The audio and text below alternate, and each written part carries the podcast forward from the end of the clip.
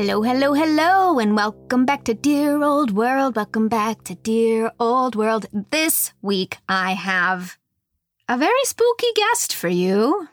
and it's not spooky time of year, but you know what? When you're Sinead Persaud, every time of year is spooky time of year. Yes, indeed. Sinead Persaud, the very same, my sister in law.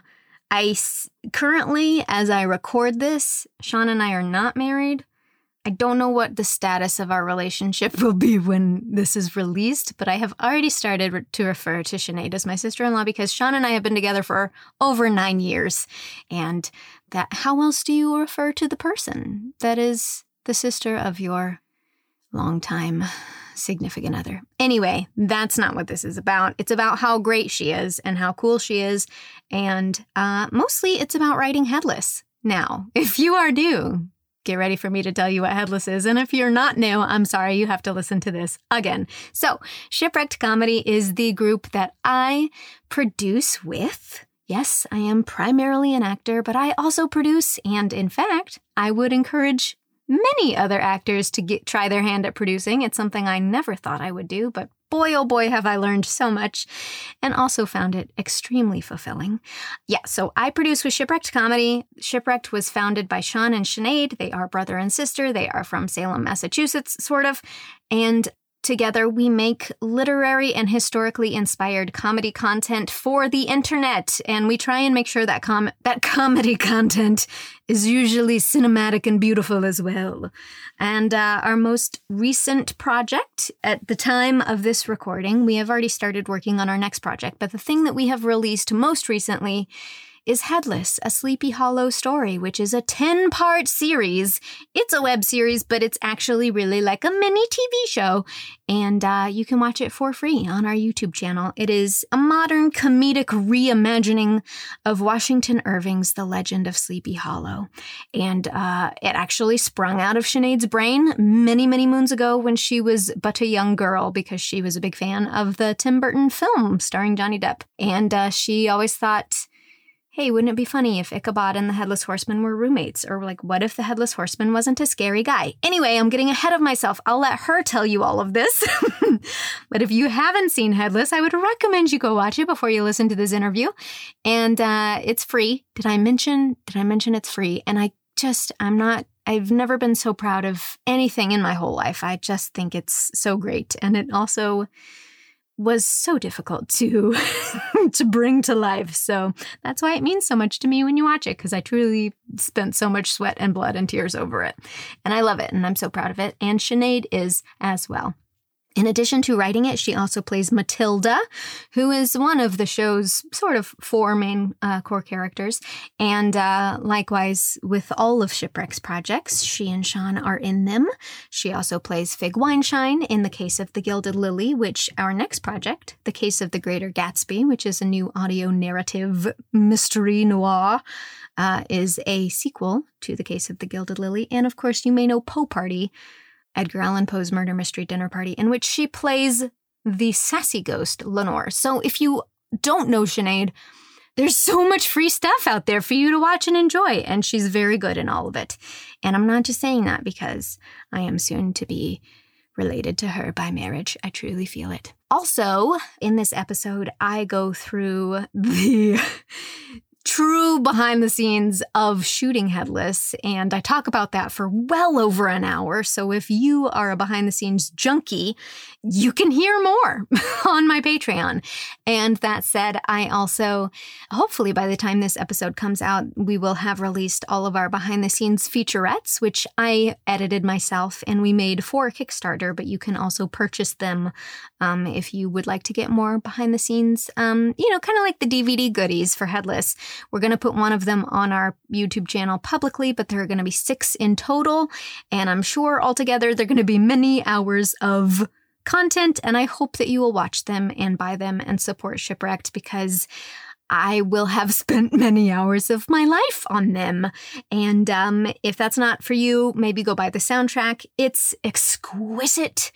And if you want to sign up For my Patreon at the $8 level, you can get access to so many more of these episodes. And that is all the plugging I will do now. Okay, let's get into this interview from December 2022 with the queen of spookiness and the macabre herself, Sinead Persaud.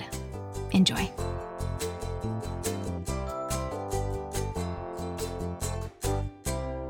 Hi, Sinead. How's it going? Great. How are you? Good. I'm hoping it starts raining again soon. Yeah, me too. I was promised all this storm, and it has Yeah. been fine. It says 3 p.m. We're going to get some more. So I hope so. here's hoping. I don't know how to start this podcast because most of my guests are not people that I talk to every single day. hmm but you, I talk to every day. Yay. I know what's going on with you. Oh, I just now noticed your earrings are Jaws. Yeah. That's I got them when I was shopping the other day in Burbank. yeah, they're really cute. The whole store that was just like earrings made for me. And I had to choose wisely. They are. They're great. Um, yeah. Well, I don't know. How's life, Sinead? I know, but my listeners don't know. How's your life right now? Life is good. Life Yeah. is, you know, I crave routine that I can't ever have because things just pop up, Mhm, mhm. you know? Are you a person that craves routine in general? I think I am. I didn't used to be. I was Mm. like, ah, the art. Every day will be different. Mhm, And to a certain extent, I like that. mhm, But it's more in the extent of like, I like to read a different book every week, mm. but I still like to be reading. But I want it to be a different adventure every week. But um, yeah, it's very disconcerting to me when I'm like, oh, I have a week of things to do and every day is completely different because I'm a very forgetful person. Mm. and I I really have found a a way of trying to not forget all the things I do. I have my Google Calendar, but then I also have like 10 sticky notes on my desktop that like the computer sticky notes app. Mhm. And I Mhm. write every single thing every single day at every single time I have to do it. And I bold it out every time it's done. And that's the only way that I don't forget to do things. Well, I think you've done a pretty way. a pretty good job of overcoming that. I don't know that Yeah. I would say Sean has figured out a system to help himself with it. No, he he shocks me with what he doesn't know. I'm like, we have a big work meeting today, and he's like, Mhm. I forgot. And I'm like, well, how did you get so far in your life? But he does because he's likable. he is likable. You both um yeah, have a hard time keeping track of of things sometimes, but I do, and I I like to think that's the creative energy. Well, I'm happy to be a person that helps you guys keep track of things, but it, I fall a little short when it's something that I'm not involved in and I don't know about. Like Mhm. all of Sean's work meetings, I don't know about Yeah. that. So And you shouldn't have to be his personal assistant for his day job. That is weird. well, sometimes it feels like I am. In craving routine, do you long for the schedule of, say, a TV staff writer job, which is a nine to That five? Exactly what I would love. Yeah. I would love to just know that every day for eight hours I got to go and do the thing that I have wanted to do forever. But Yeah. you know, once it happens, maybe I'll crave something else. That I is feel like I'm one of those people who shall never be satisfied, like Angelica. Yeah, I think that's me too, to a certain extent. Mm-hmm. Yeah. Well, let's just dive right into is it the elephant in the room? I don't know. Headless is over. How you feeling? I feel good. Yeah? I don't feel sad. There's like a part of me that's sad. I'm like, Mhm. oh, it was really fun to wake up on Monday mornings and see what everybody was going to think. Mm-hmm. I'm relieved. I'm excited to work on something new, you know? Yeah. I I just it's been this for so long and it's Yeah. felt like even though I love it and I'm so happy it exists and it's I'm just like it's our baby. It's perfect in every way despite all the um issues and hardships that we overcame to get to this point. Um but now I'm like great that behemoth of a task is over. Let's write something new. I feel like you guys really ran the gamut on Headless. You like did it and then you got to a point where you both hated it and you did Yeah. not want to work on it anymore. Yeah. I remember having to poke you guys to do certain edits and stuff and and I don't blame you. You were just both really sick of it because you worked on it for so long.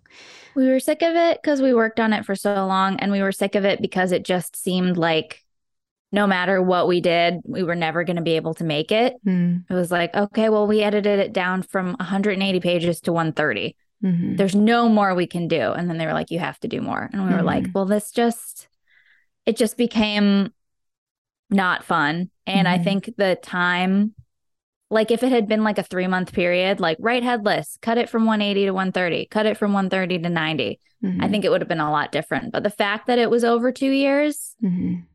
And we were working on very little else was like, Mhm. made my mind boil into a stew. And just looking back at like watching it on Friday night, I'm like, it's great. All the edits were so worth it. I can't, I forget what half of them are. Like characters who didn't need to be there were cut and uh, mashed into one. It's just like great. And I'm so proud of the work that we did, Yeah. but I wouldn't, I don't Wanna do that again. those days. well, I do think it is a impressive that yes, you guys did manage to cut it down in a way that it now feels so tight and like everything that is part of it has a reason for being a part of it. But you also don't lose the fun of it and like the wackiness of all these different characters. I'm very impressed with what you guys were able to do because, yeah, I remember you being like, there's nothing else we can cut. And lo and behold, there was. Mhm. And B, I'm really happy that you are so pleased with it now. I think you both really are proud of it and really love it, considering how much for a period of time you both were like, I never want to think about this again. which, Yep. is, which is fair. Truly but yeah we're we're always quoting our own jokes and i just walk around singing these bard songs and i'm like am i full of myself now I, am I- just like did we make the best show we did. um but i have so little confidence so often that i feel like i'm allowed to I- think that we did a great job I'm really proud of you both and happy that you both are so proud of it because, yes, you generally do not toot your own horns ever. And if, you know, the response from every single person were not, oh, this is the best thing I've seen all year. Oh, this is an amazing show. This is better than anything, then, you know, maybe you would be a little whatever. But Mhm. I, I think it's warranted. I know for me, I just like, I don't know. I have always had somewhat of an obsessive personality, which is part of why I can kind of identify with some of our audience and where they come from when they get so excited about stuff. Because, like, that was Mhm. me, obviously, about Lord of the Rings. same yeah. Um, yeah, that was me about the Decemberists. I loved and still love to just fixate on things. And I see that now. Like that's what I've done with Headless. And I don't want to let go of it. Like I haven't normally I listen to the news when I'm like making dinner or whatever. And now I just turn on the playlist and just listen to the show because I don't really want to think about anything else and I don't really Mhm. want to like I mean the news is terrible so uh that's not Very fun bad. anyway but I don't know I'm just like yeah I don't, I'm not ready to to not be immersed in headless all of the time Mhm. but lucky me there's still a lot to do so gomez says he's not either you love headless you love it Gomez he loves headless Um, well, normally on these uh, podcasts, I sort of ask people their creative journeys and whatnot, but I feel like most of my listeners probably know your general story. yeah And I have a lot of questions from my patrons for you. So maybe I we'll just questions dive right into some questions and see what conversation that sparks, great if you don't mind. I don't mind at all. Love to be asked questions. The first question from Steve was Who's on the other side of the door? Which I knew someone would ask. I'm honestly know. I'm surprised that people are so I didn't expect that cliffhanger to be like so frustrating for people. I know. And I I do feel like it was maybe the tiniest bit cheap, Mm. not knowing if not knowing if the network was going to pick us up for season two or not. Uh, the network being us, production company being Kickstarter, or some lovely network who does want to give us money. But we do know, and obviously, I mean, not obviously, based on how much I've talked about not wanting to write this show anymore, but we have ideas for season two, and we do know who's on the other side of the door. And yeah, I just felt so much better leaving it, leaving a question or two Mhm. than just wrapping everything up nice and tidily. It just, Mhm. I mean, I am a person who loves to have answers. Like I was watching season one of Yellowjackets a few months ago, and I was like, "Oh, this is like a limited series. How how lovely! Uh, I'll get watch it." And there's so many questions raised in the first episode, and then halfway through the series, I was like, "Oh no." They got renewed for a season two. I'm not getting any answers, am I? And I got really frustrated. And sure enough, you get hardly any answers in that first season. Spoiler alert. Mhm. Uh, spoiler for no spoilers. So I didn't want to, we didn't want to do that. Obviously, we find out everything about our main characters pretty much. Um, there's some secondary characters that we still have questions about, and then there's this one that's there's just like, who is it? So I feel like Mhm. it's still satisfying while being a little obnoxious and Yeah, I think it's incredibly uh, satisfying in terms of like really wrapping up the main, Yeah. the main stuff. And I mean, we we always come, you know, we do our due diligence. You everybody wondered what the big crime was in Gilded Lily, and now you're gonna find out. So That's true. yeah, there you go. I hope. Well, I'll say this. I don't know. I probably felt this way after Poe Party, but I obviously am in my heart not ready to let go of Sleepy Hollow and Headless. But I do think it. Poe Party felt so much more contained as like this is Mhm. this story. And I think you guys have done a great job with Headless of just clearly setting up characters in a world that like there could be so much more of, even though this season is about the Headless Horseman and, you know, spoilers. We find out who it is and then they get Mhm. sent off into the ether. I love would love in a potential future season to find out more about Matilda and her life and her backstory and hmm I think that would be very fun as well. I think there's a lot there. Yeah, maybe have some more. I know we're adults, but we I don't feel like an adult. Yeah. Having more parents, Adults and the show? adult figures in the show would be cool. Yeah, that would be cool.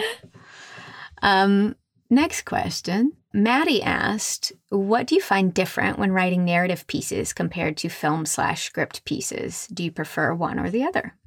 Narrative or film? I don't know if people are as familiar that you do writing on your own outside of, of Shipwrecked or or any writing jobs you and Sean get as as Mhm. writing partners. Do you want to tell us a bit more about that? I just pushed up my glasses that I'm not wearing, by the way.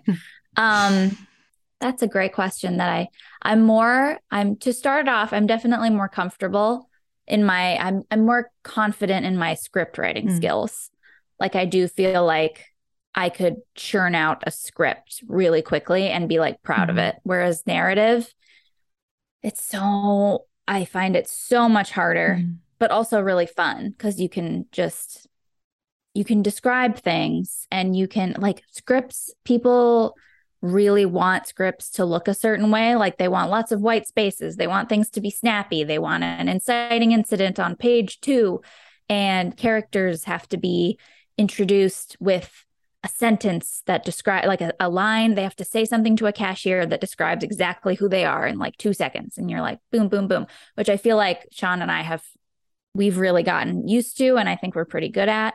Um, with narrative and prose, you have a lot more time, but also it's just you have to keep people engaged in the same way. And mostly I've written like shorts, short stories, and they've been a lot more. I'm very much interested in getting into like horror. I'm trying to write a horror novel right now. I wrote one earlier this year, and I'm just very not confident in it. You know, I'll like open to a page and I'll be like, oh, that's really interesting. And then I'll be like, that whole plot point doesn't work. And which is something I struggle with without Sean is being like, this doesn't make sense. Sean would know what to do, which is why I will have him read all of my prose one day.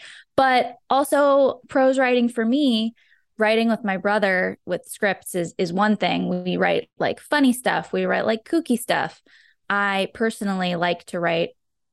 Uh, I have a lot of ideas for a lot like darker stories that mm, I don't feel. Not that I don't feel comfortable writing with another person, but it's just a lot more personal mm. to me.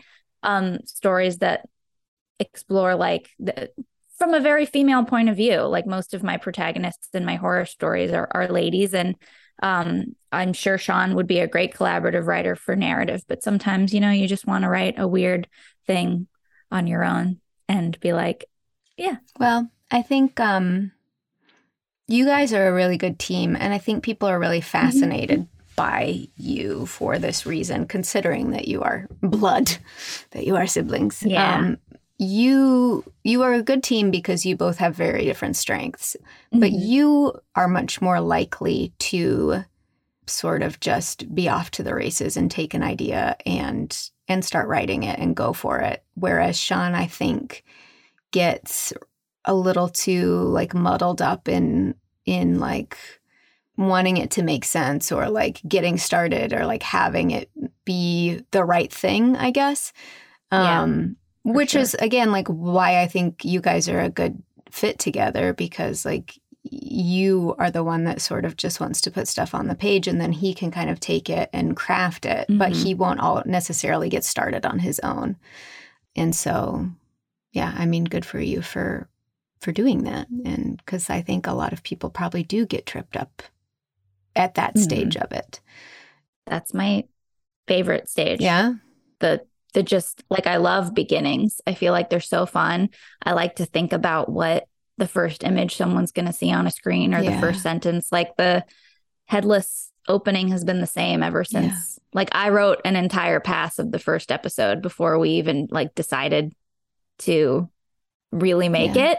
And that first scene with Rip is like the same. I was like, I want it to be kind of horror, kind of thriller, like open with a question, a dark, spooky night and then we'll go, we'll go from there. And then so much changed in the pilot but that remained the same. And yeah i just i get really obsessed with ideas and i like to start i like to start mm. things. It's the middle where i get bogged down and that's where sean has to come in and be like okay now we have to go back to the beginning and outline, which we should have done first. And I'm like, I'm sorry, I was just so excited. Well, again, you guys are you guys are a really good team together, and I think, um, yeah, I don't know, that's why your stuff works so well. Um, do you feel a strong desire or calling in, in terms of one uh, avenue of writing over the other, or do you would you be happy to continue to do both? I'm very happy to to do both. I mean, I've always done both my like whole life. I've always been writing short stories and trying to write novels and um, I think the fact that Sean and I have partnered up is the reason why so much more of our stuff does get finished mm-hmm. now. But I I very much want to be in both worlds. Mm-hmm. I think that I have so many stories to tell in both mediums. And it would be so cool if one day like I wrote a novel and then I was just like, "Hey Sean, here's $50,000 adapted. I love that idea. Um, or something like that. That would be really cool. Yeah. Um, yeah, I, I just want us both to always be working on projects that we love and are interested in. I want that too. I am so impressed by y'all's just ideas. Like I just it's amazing how how much we have so many. You do. And it makes me genuinely sad to think that some of them will remain locked away forever and will mm-hmm. never see the light of day only because you truly have too many probably to ever yeah, fully do. But mm-hmm. hopefully we get to do all the ones that we really like in one fashion or another. I hope so too. Uh, James asked, How do you approach acting when it's something you and Sean have written versus something you've been hired onto? That's a great question. Do you feel like you approach it differently? No, no, I don't think I do. I think it's very much uh, once it's written, it's written.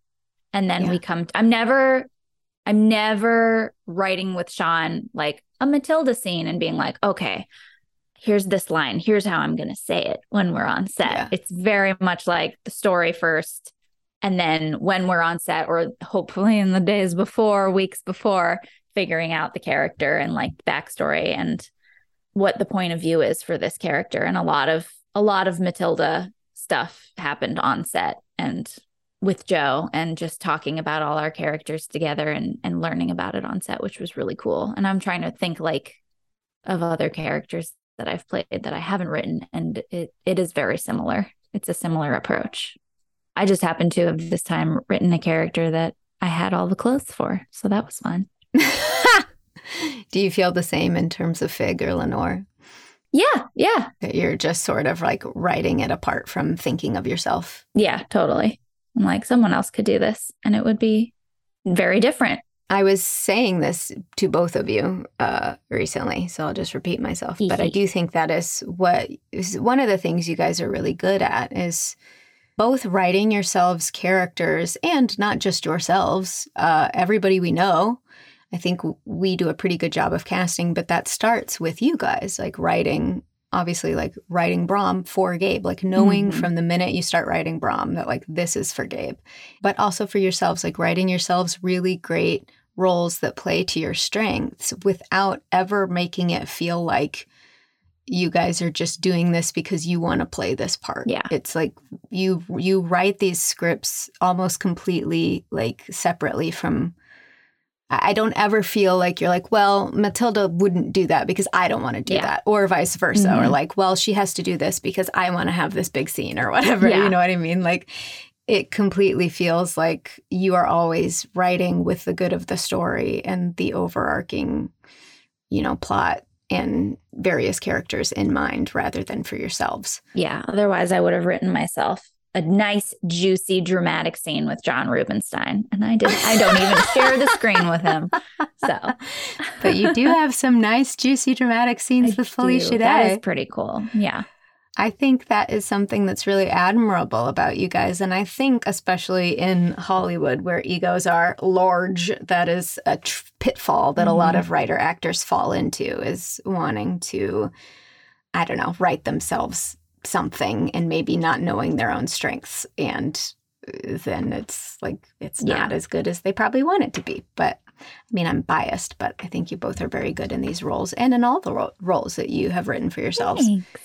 and it never feels like just a vanity mm-hmm. project or whatever and it's fun to like give people not even just for me but like change around people's perceptions of other actors like you getting to do this big switch at the end of the show where you're like, I'm mean and I'm raspy now. But so much more than yeah. that. And then Sarah being like a spy where she's always like a sweet little little bean. And mm-hmm. um, I don't know. Does anybody else really play? I guess Joanna also has rarely played mm-hmm. like a mean type and she just kills it. And so mm-hmm. that's fun to explore also. But everybody's just so capable that it's very easy to just be like, okay, now you're doing this. I mean, I think it's like I was surprised when you guys told me what happened with Kat. Like you're eh, again, like it's not I'm you aren't running stuff by me. Like and I wouldn't want you to. You're just like, well, this is and same when you told me Annabelle died. I didn't yeah. realize that oh was gonna happen. We do always have a fun moment when we're right. It's like with Gilded Lily and this and Headless and um, other pilots that we've done, we always, I know it's good if we have the like, are we really going to do that moment? And it's, it's a delight. That's so cool. Mm-hmm. I can't, I'm not a writer, so I can't yeah. imagine what that's like, but like, it's fun to be able to surprise yourself. That's so cool. Mm-hmm. Well, what was, how was it? What was the, like, how did Cat being the, the bad come about? I don't remember Mary Kate. It was so long ago. Whoa, too long ago. So long ago. But there was so much time where we were just trying to piece together what this story was. Because for the longest mm-hmm. time, I was like, okay, Ichabod's gonna be roommates. Um, we're gonna be trying to mm-hmm. find out who it is. Who is it?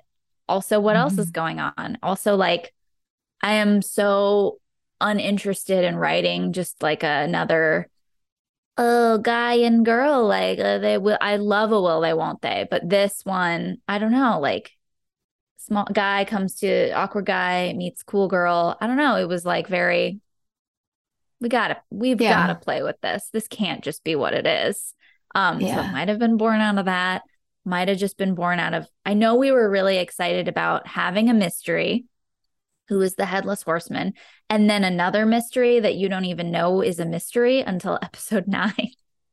Yeah. You're like, "Wait, I was watching a mystery about this the whole time?" Um, and I think Yeah. that was really appealing to us as well to be able to throw a curveball about something that you didn't even know you were watching which a Mhm. lot of people figured out because we tried to lay some breadcrumbs. So you weren't blindsided by it, but Well- still hopefully surprising to some people. I think that's been an overarching comment and like, or a common bit of feedback that we've gotten is that people have found it so surprising at every turn while at the same time not feeling like anything like didn't make sense or came out of left Yeah. field completely. And uh, you guys are getting a lot of praise for constantly subverting tropes here, which I love that. is cool. Mhm. I don't I don't know that like that's how you went about it being like but but I think maybe that's just born out of what you were saying like we don't want to do the same thing Yeah. that like you're used to seeing all the time. That definitely, for the cat storyline, it was definitely, I don't think we ever said, let's subvert a trope, but we Right. definitely were like, let's do something different with the cat character than she's usually, you know, we've talked about this, described as the blooming Mhm. Katrina. And she's just Mhm. cute and there. And her animated self in Ichabod and Mr. Toad is just based on Cinderella. And she's being pretty and rich. So, And in our version she's wilting. She is wilting. she is not, not and blooming. same with Matilda. Like I, you know, I love playing. I love an Aubrey Plaza, Wednesday Addams Yeah.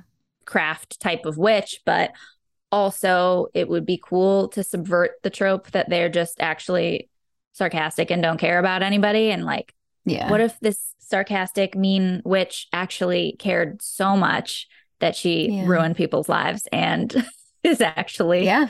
super super emotional person um inside Yeah. so that was also like um thinking about characters but not necessarily being like let's let's subvert this what everybody expects I think um, that's what a lot of people, what's resonating with a lot of people, because of course, like, no human is not without feeling, Mhm. even if they want to pretend like they Yeah. are, you know. I think a lot of people can relate to that. Mhm.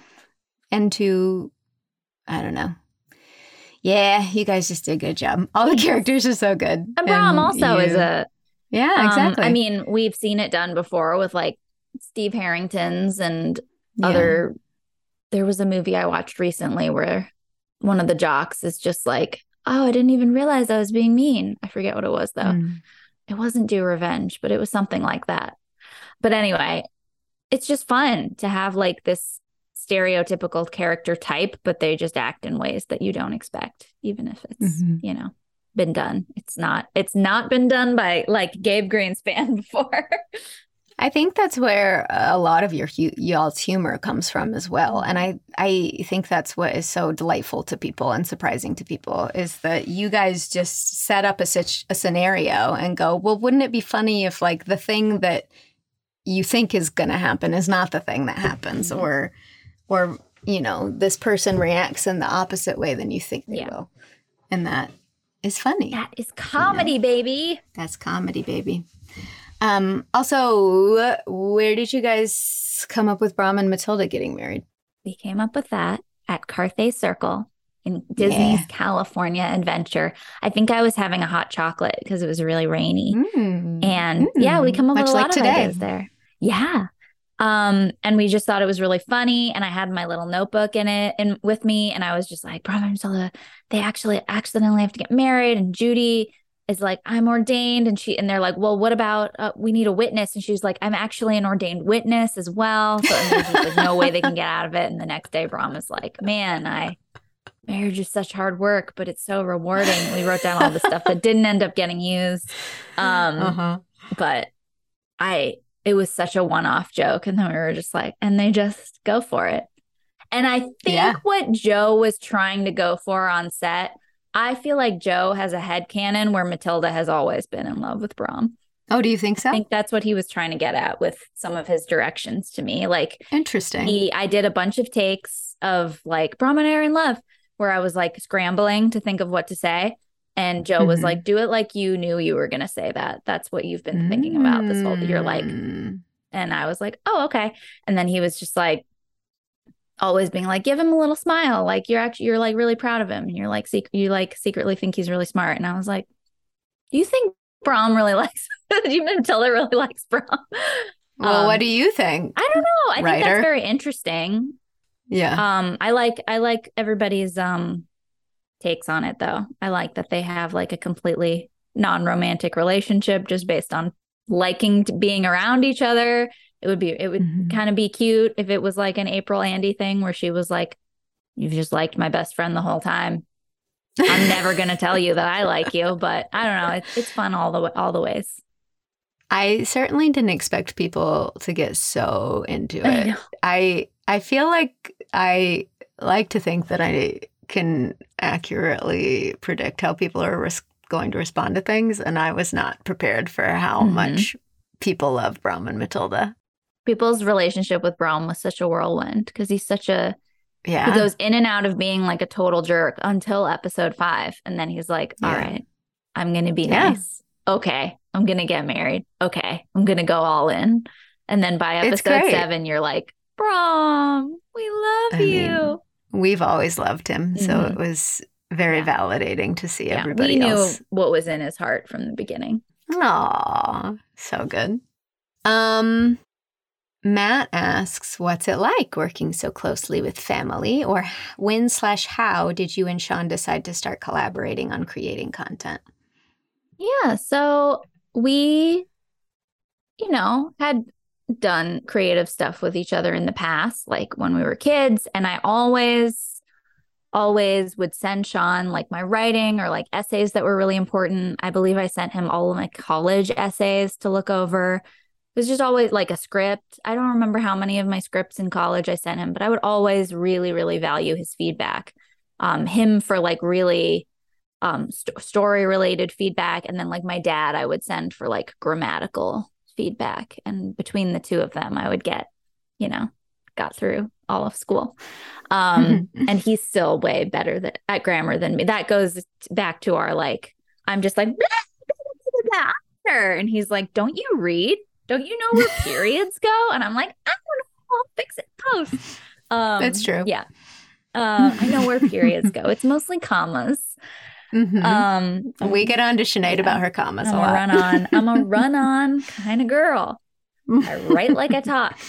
Um, and then once we did, you know, the first few Edgar Allan Poe things, we had this idea for like the dinner party that's mentioned in Telltale Vlog, and we were like, wouldn't that be fun if we wrote that?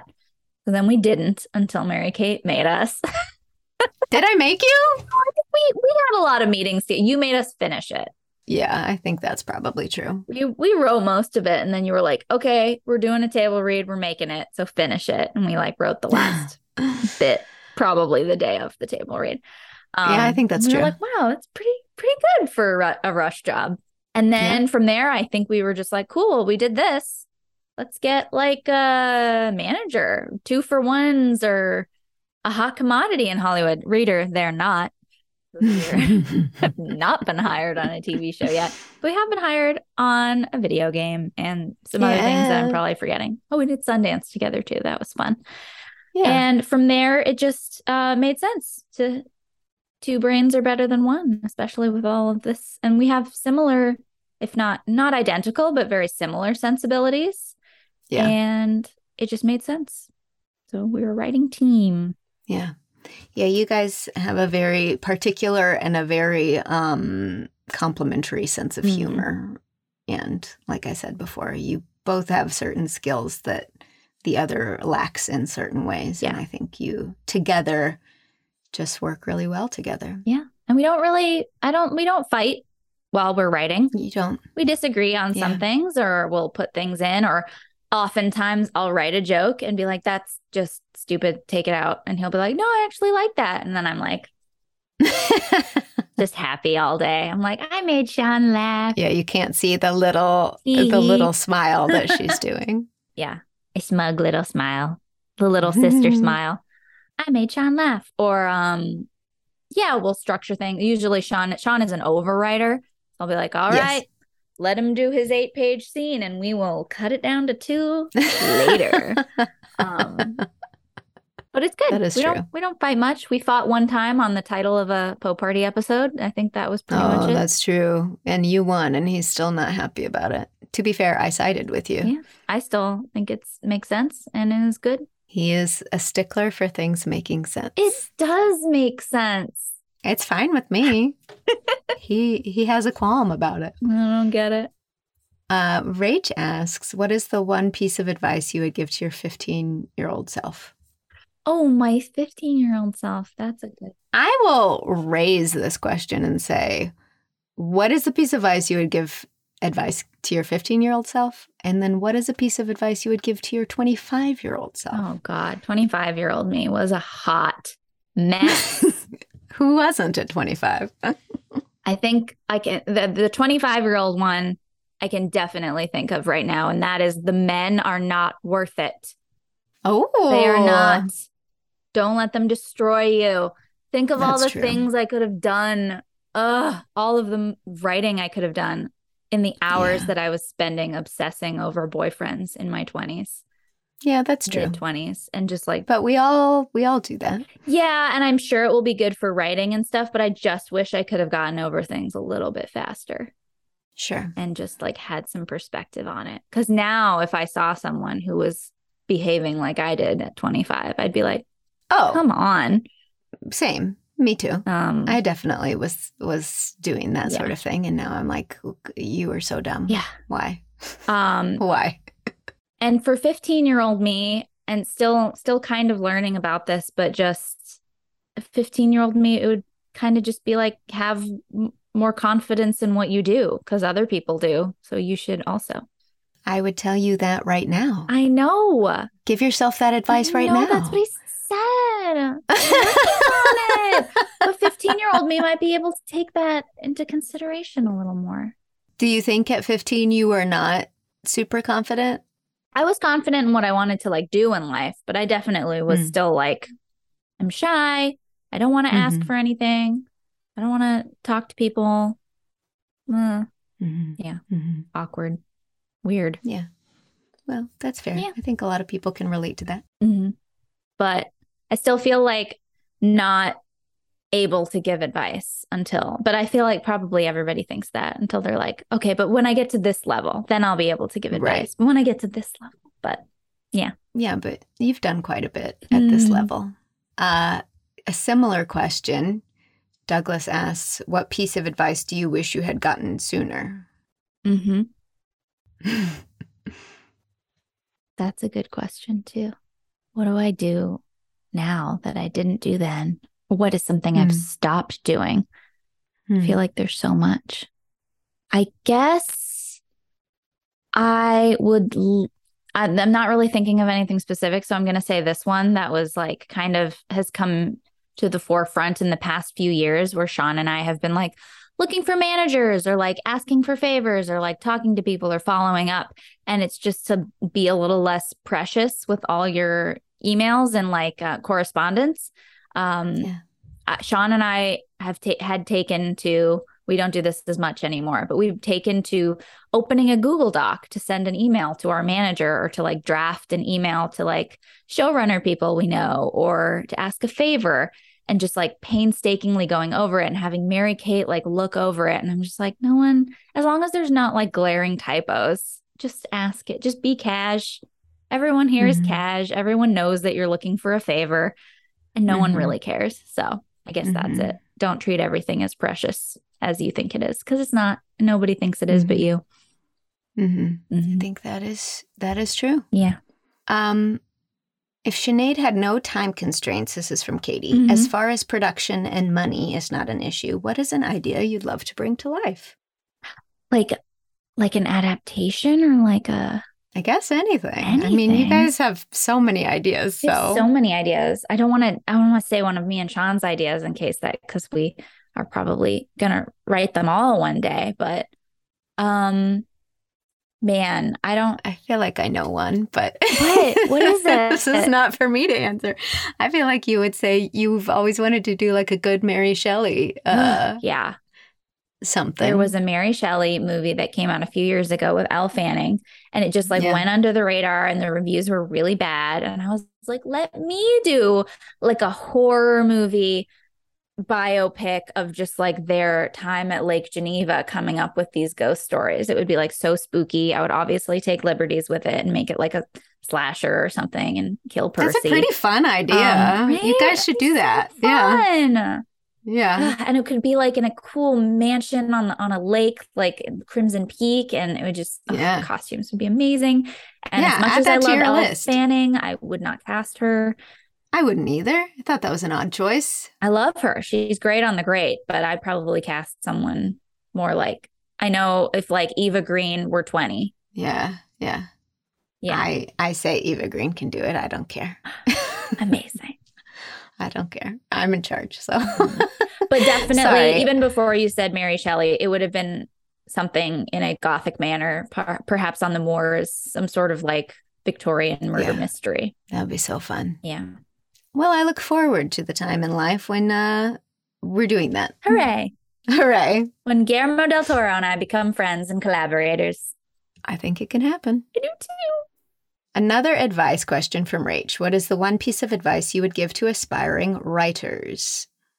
My advice has not worked for me yet, but I'm still going to give it because I have seen it a lot. And I just think personally, it's what makes me happiest. And that is to like not write to any sort of market, mm-hmm. not be like, oh, this is popular. I'm going to write this. Or like, oh, we should really have like a, a CBS sitcom type thing to sell. I think you should really stick to what makes you unique and excites you and interests you. Like, why would you write something that you have no interest in? I'm never going to write like a sports movie or a zombie thing or a Western as much as everybody say wants that us to. It just would not make me happy. And if writing a show about the headless horseman after two years made me unhappy, can you imagine writing a Western for two years? Goodness gracious.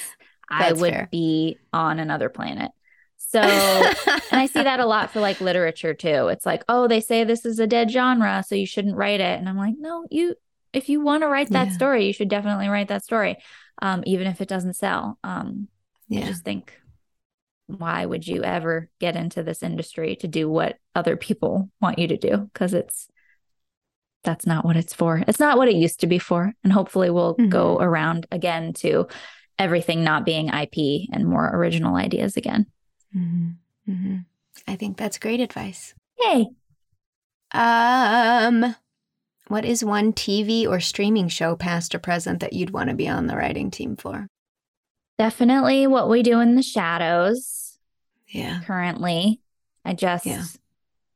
I feel like I could be in that room and come up with like a whole season's worth of ideas for these characters. And that is not a testament to me. It is a testament to the actors and the writers already who have created these characters who could be in any situation and be entertaining. So I love those characters.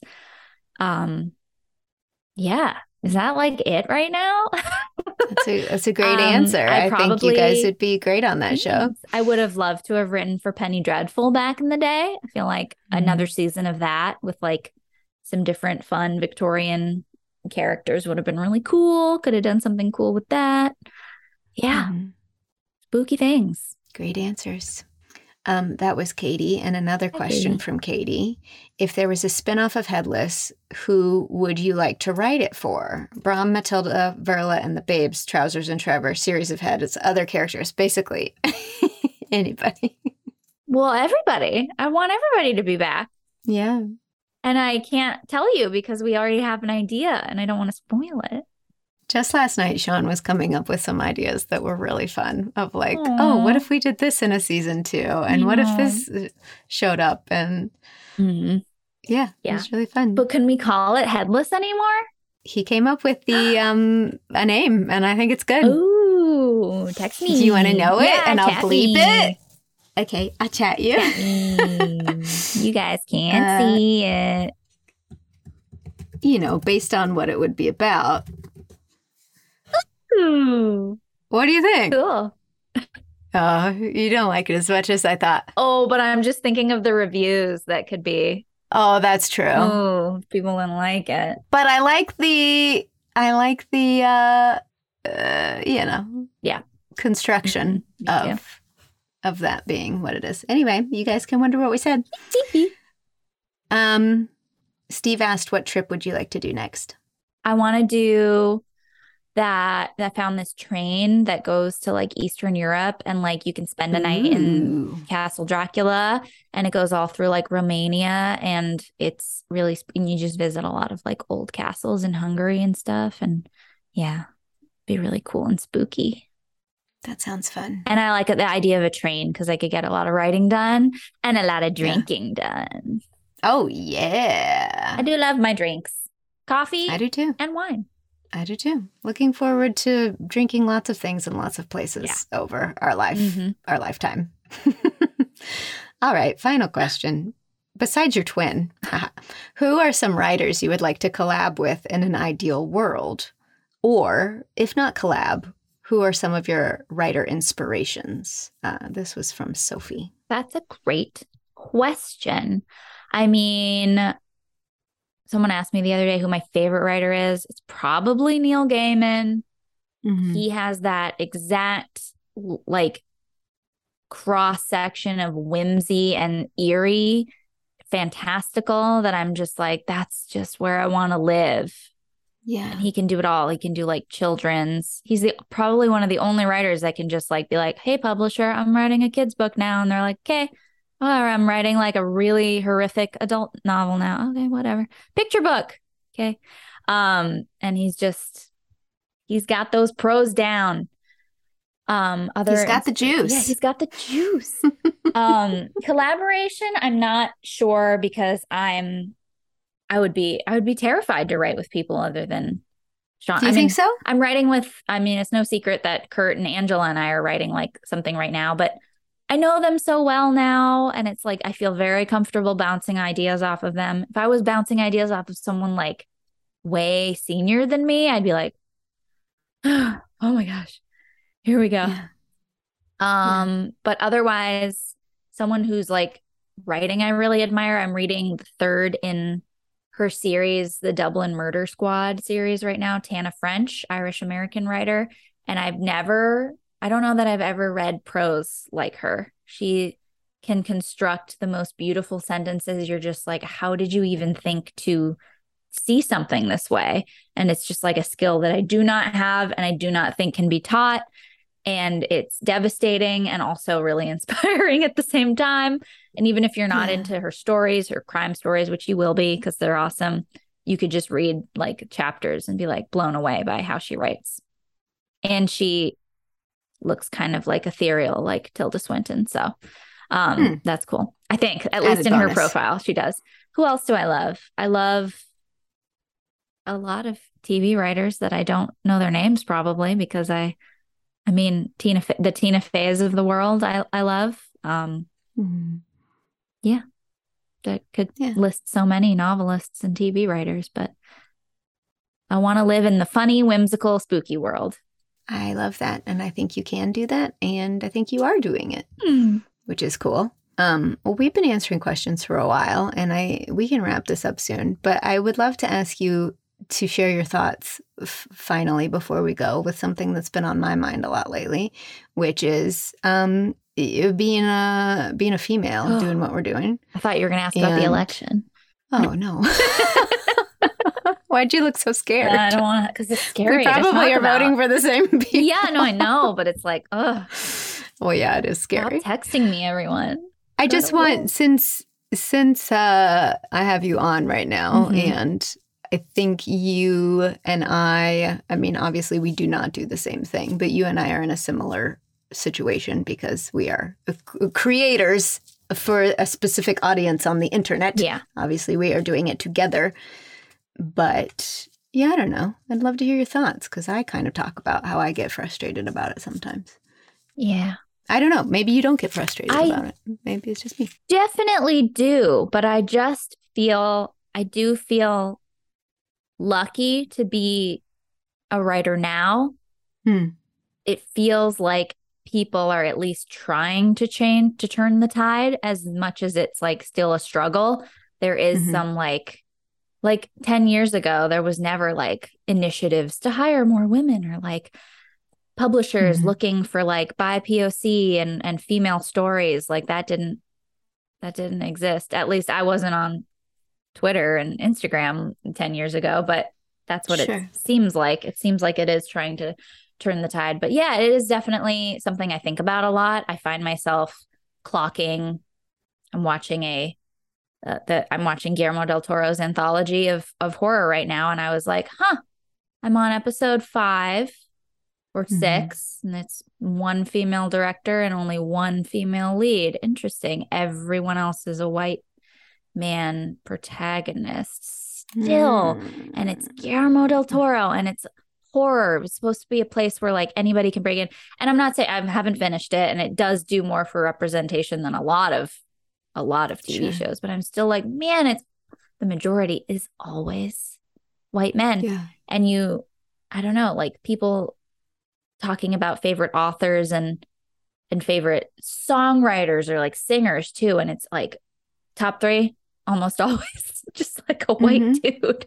And I'm like, Mhm. man, and I'm even I'm consciously trying to to change the way I think about things and like when people ask me my favorite Sure. comedians or writers or like filmmakers just trying to make sure that my that what I read and what I write and what I see and the movies I watch and everything I consume is like kind of equal or or Mhm. trying to seek out uh, a more diverse palette of entertainment in my life to try and be the Mhm. change you want to see.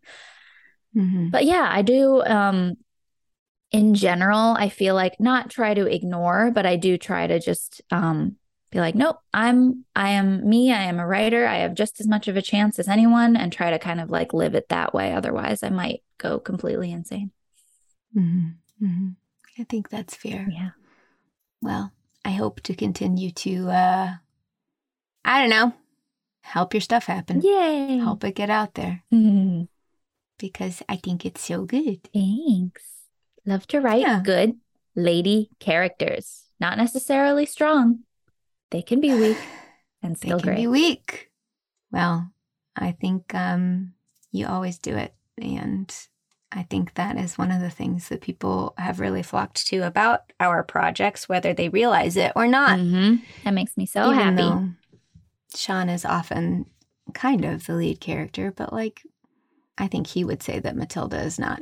I mean, Matilda, the headless is Matilda's story, and that it's not Ichabod's story. And hey, you know what? The headless horseman was a horse her the whole time. You didn't even know. Yeah, You're watching a lady's story. I like. Yeah, I don't know. I kind of thought people would be more excited about that. I Mhm. guess. Yeah. But maybe I'm wrong to. I don't know. I think when we revealed it in episode nine or episode eight, actually, people Yeah. still thought there was going to be another twist. And I was like, no, that that's true. it. That's who it is. I think you might be right about that. I was like, no, no, Yeah. be excited. I mean, there was another twist. It was just about something else. but we but we do tell you who the horseman is, and there was not a gotcha. That's just who it is. They did Yeah. it in episode eight. But then it was Felicia, and that was pretty cool. That was pretty cool. Pretty cool. Yeah, Sean Sean's a lead, but it's fun to surround him with all these zany ladies who sometimes make his life miserable. Mm-hmm. Mm-hmm. Yeah. It's great. Yeah. It's fun. so fun. Well, thanks for joining me today and being my guest this month. I know everyone is so excited to hear from you. So fun to answer everybody's questions and win a poll. Um, yeah, you won the poll. I love to win a poll. I was just trying to think if there's anything you want to say about what's coming in the future for you and for Shipwrecked, but people know it's Greater Yeah. Gatsby. Greater Gatsby. Got a lot of uh fast talking script to write. I'm excited. Yeah, it's gonna be great. I think when we record, we should like fill the sound studio with fog and everybody should be smoking. And we'll just Yeah, make it very really real. Atmospheric. It would be super weird to go into the sound booth in like my pajamas and do like fig wine shine scenes. You're gonna have to be I in full. I need to wear the hat and I need to have like a very form fitting um yeah, power a suit. tight, yeah, a tight skirt. Make you stand up straight. We went to the Academy Museum with my mom and Sadira this past weekend, and they had a lot of great, great inspirational costumes for It makes me a little Gatsby. sad. Mhm. I mean, who's to say that Greater Gatsby won't take off and then we actually can make the Mm. f- filmed version of it? But yeah, I, I will miss all these beautiful costumes. But Yeah. also, I won't miss having to pay for them. Nope. So no, and having a wardrobe binder. exactly. All right. Well, Sinead, if people don't follow you already, where can they find you and follow you? Follow me on Twitter if you're still there. I'm not leaving because literally, where would I post about any of my stuff? There Yeah. will always be a mean billionaire to come and ruin our lives. So I'm at Sinead Yeah. Persaud there, at Sinead Yeah. Persaud on Instagram for some reason. And Mhm. um, wherever Shipwrecked is, which is everywhere, everything, all at all at Once. once. sure is. Well, thank you for sharing your thoughts with us. Thanks for sharing your art with the world. I think the world needs more of it personally, but I'm biased. Here it is. But I think have some. have some. and with that, we end. Bye. Bye. All right, everybody. Hope you enjoyed that chat with Sinead. She is such a creative person, and I am so honored that she allows me to be a part of helping bring her stories to life because it gives me a lot of purpose. And I think that she is just.